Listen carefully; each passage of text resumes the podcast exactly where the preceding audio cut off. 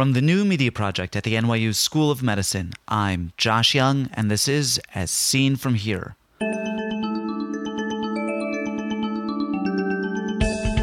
On today's podcast, treating acute retinal necrosis with oral medication. You know, the range varies. It could it could be it could happen in kids, it could happen in the elderly, it could happen in young adults. But as a rule, they don't have anything like HIV or leukemias, anything that would severely suppress the immune system uh, as, a, as a rule, they're kind of a healthy bunch of people. First, this. The Accreditation Council for Continuing Medical Education requires a financial interest disclosure before any CME activity. Dr. Aizman declares no real or apparent conflicts of interest. Did you know that you can get every episode of As Seen From Here as soon as it comes out and without ever having to visit a website? It's called subscribing and it's free. Each week, subscribers get As Seen From Here automatically loaded onto their iPods, MP3 players, and computers by using a program called a podcatcher. Go to asseenfromhere.com and click on the How Do I Listen button. Subscribing only takes a minute. Free podcatchers are available for Windows, Macintosh, and Linux computers.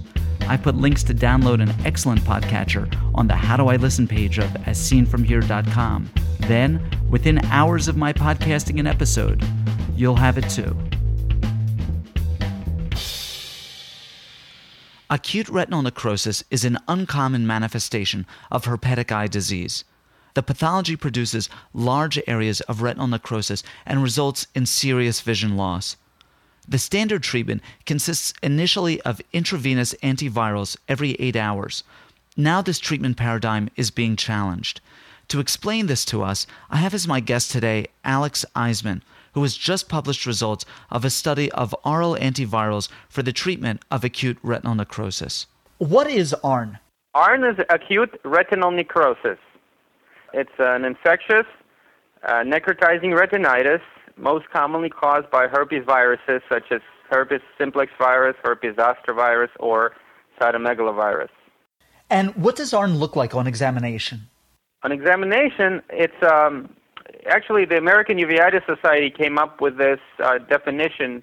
Uh, there has to be a triad of uh, vitritis, retinal vasculitis, and peripheral necrotizing retinitis. And when you when uh, the retinitis looks like it looks like uh, uh, typically yellowish white, full thickness, you know, um, lesions that start out peripherally and they kind of grow around confluently for 360 degrees peripherally until they start to invade towards the posterior pole.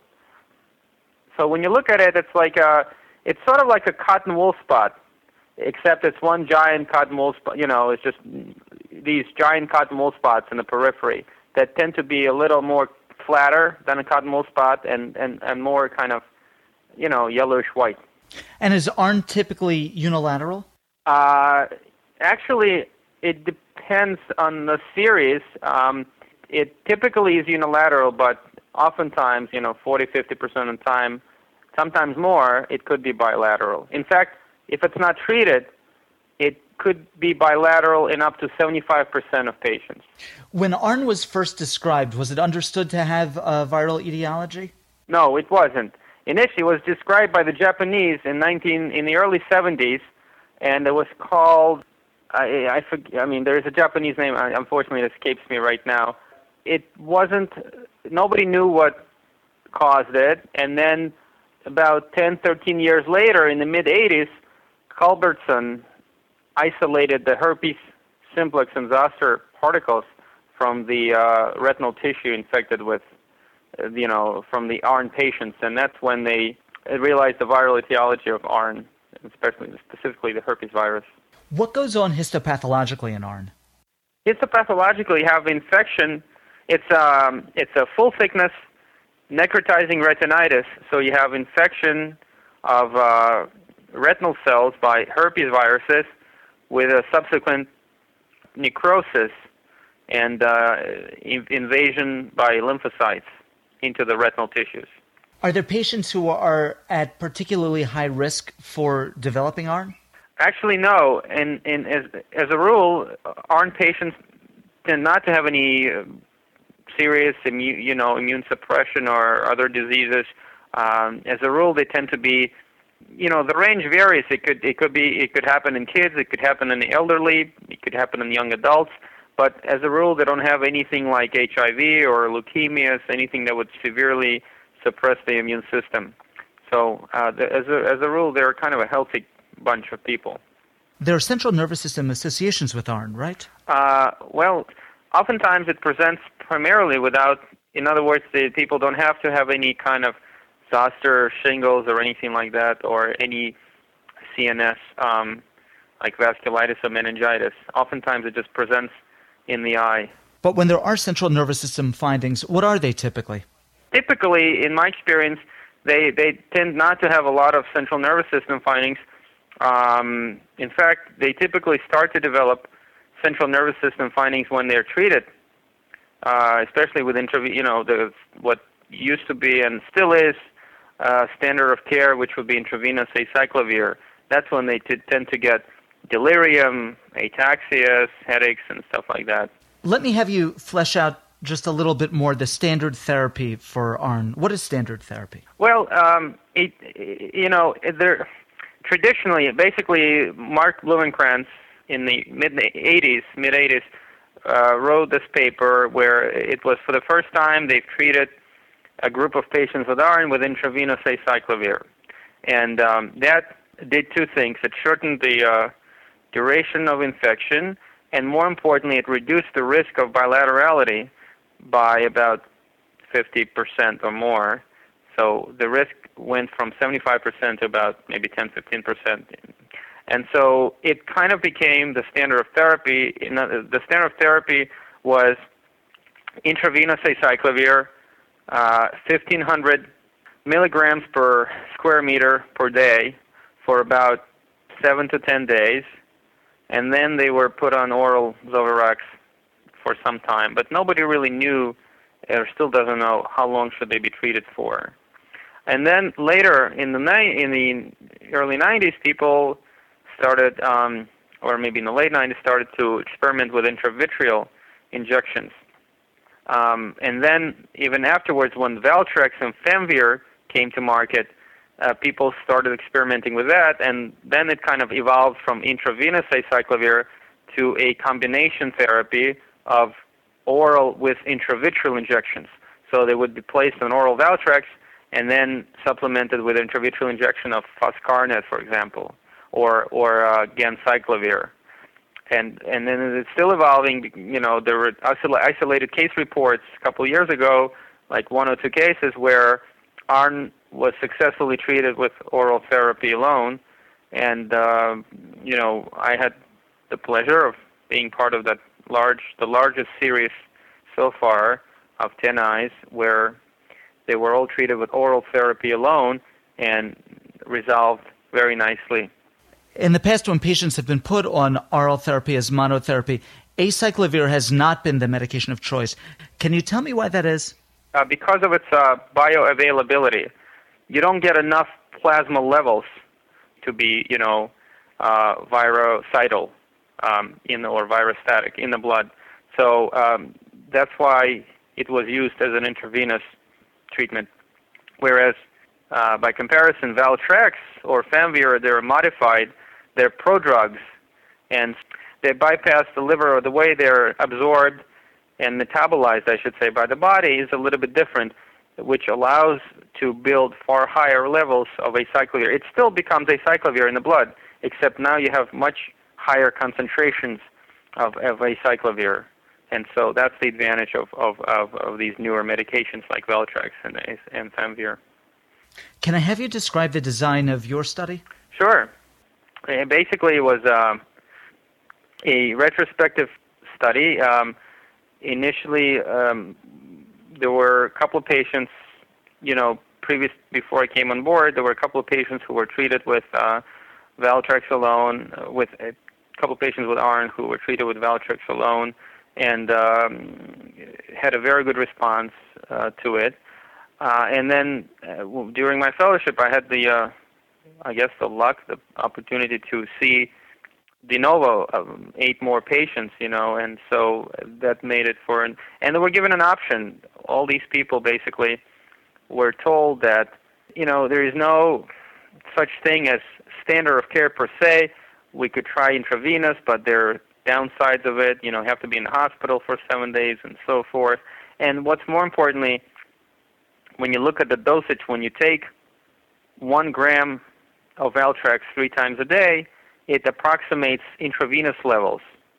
Uh, it approximates the same levels of acyclovir that would be given intravenously. So, based on that rationale, they were given an, a choice, and um, they were placed on oral Valtrex or Famvir, uh, um, and were followed very closely.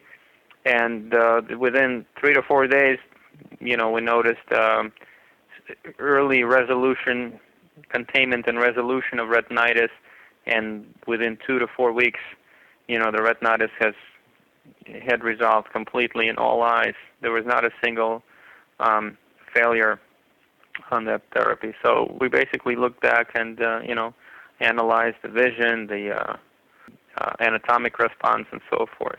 What was the length of the therapy, and what was the dosing for the Valtrex or for the Famvir over the duration of the therapy? Um, we gave them standard doses.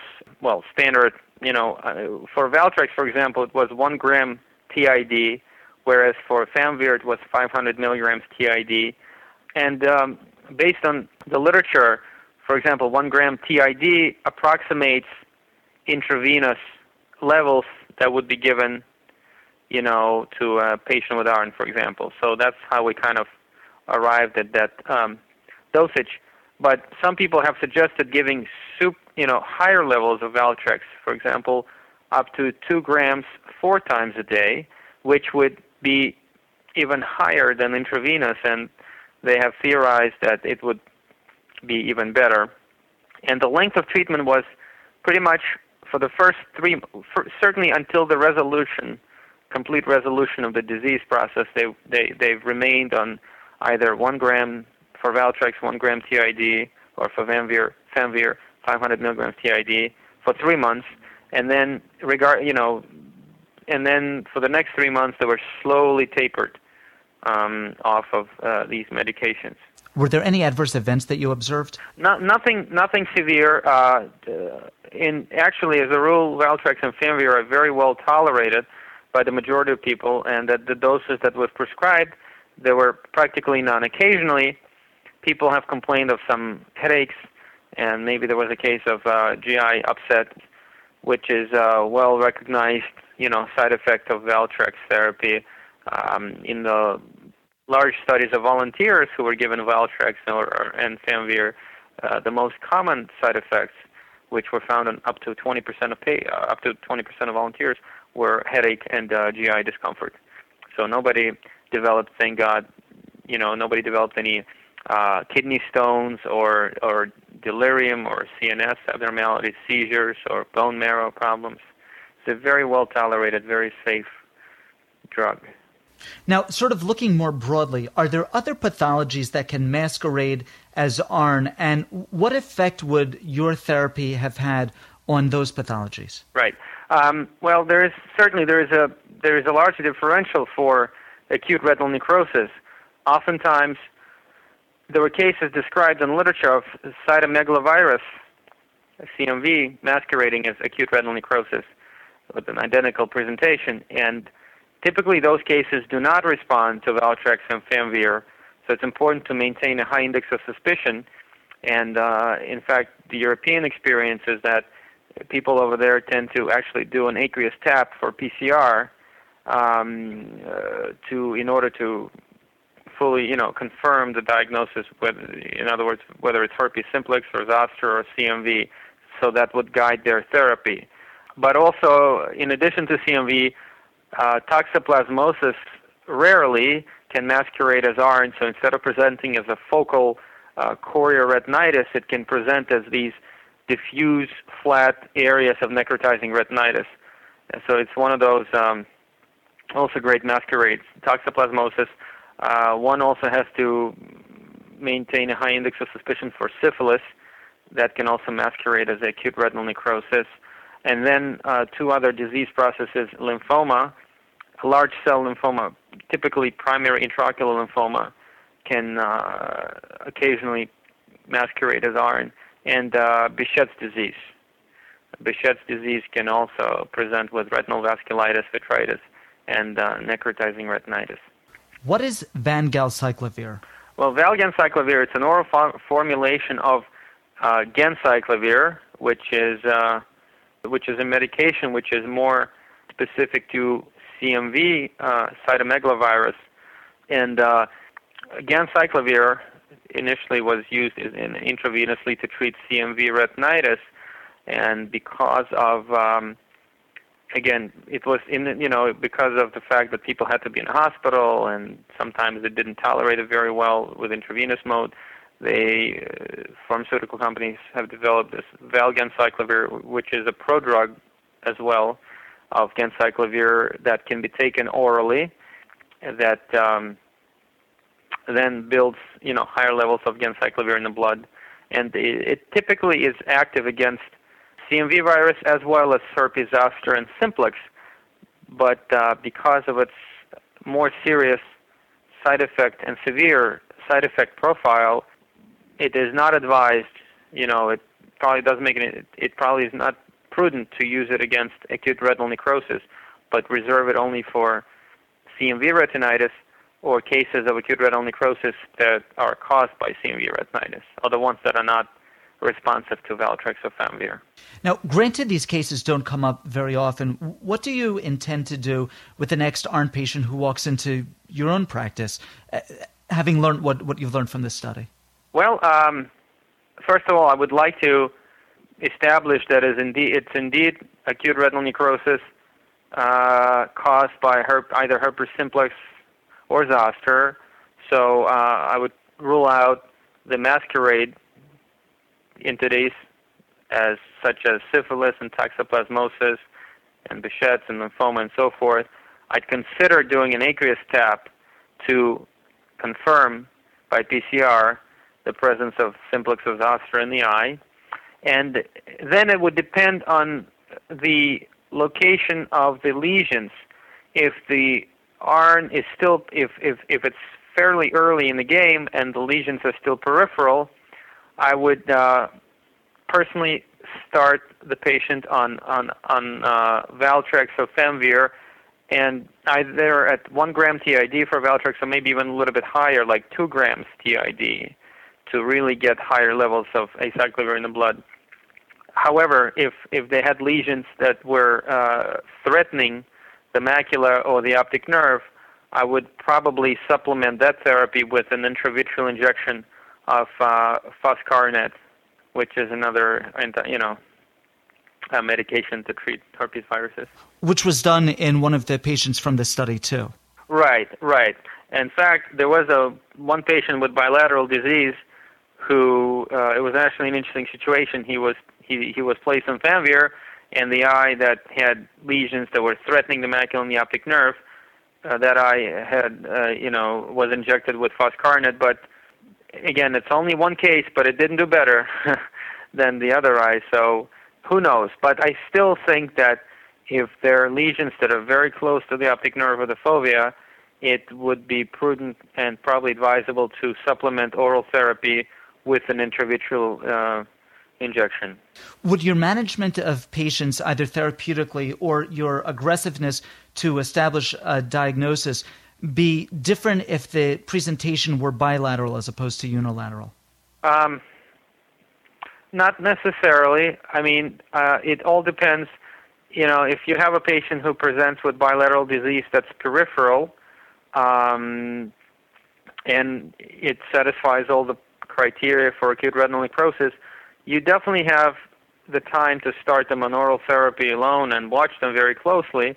Obviously, you have to impress upon them the need for close follow-up, the fact they cannot get lost to follow-up. And it depends on the patient. If the patient is unreliable, I would probably admit him to the hospital and put him on intravenous therapy. But if the patient is uh, reliable, then it's not unreasonable to start, again, with an understanding that you're going to follow him closely, because this pr- disease doesn't it's not like other entities, for example, like PORN, progressive outer retinal necrosis, which moves through the retina very quickly. You have a, a few days during which you can monitor uh, this disease and, and look for um, you know areas of progression. I would also diagnostically would advise, if possible, obtaining wide-angle uh, photographs, color photographs of, of these lesions to to objectively document the um, progression of of uh, ARN in the retina. Is there anything that you'd like to add? I think that's important to maintain to you know to maintain a high index of suspicion. I, I've seen two cases where a uh, patient came in to an ophthalmologist with a red eye and um, was diagnosed with anterior uveitis. I don't know if anybody looked in the back of the eye in the retina. The patient was started on topical Pred Forte and cycloplegics. It didn't improve. You know, he didn't improve. So then he underwent, at the hands of that ophthalmologist, he underwent a subtenon injection of steroid, which would be like pouring oil in the fire. And then after the patient didn't improve, he was sent to me, where he was subsequently diagnosed with acute retinal necrosis.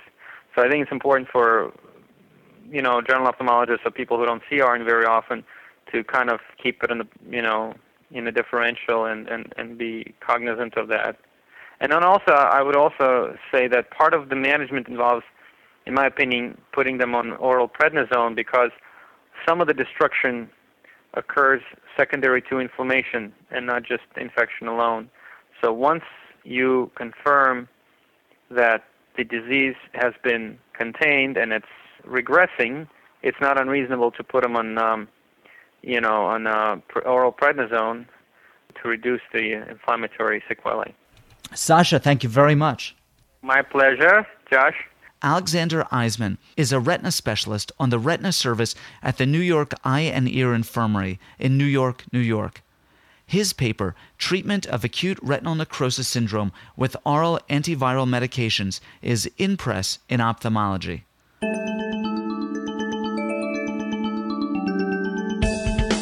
Ask questions of Dr. Aizman or any of our previous guests, or make a comment about any of the topics we've discussed. These interviews are meant to be the start of a conversation in which you participate. Call our listener response lines. In the United States, dial area code 646 808 0231. In the United Kingdom, dial 020 7558 8275 or Skype JYoungMD. Those numbers can be found on our website as seenfromhere.com. As Seen From Here is a production of the new media project of the NYU School of Medicine and is edited by Joe Fry. Be a part of the next podcast. I'm Josh Young.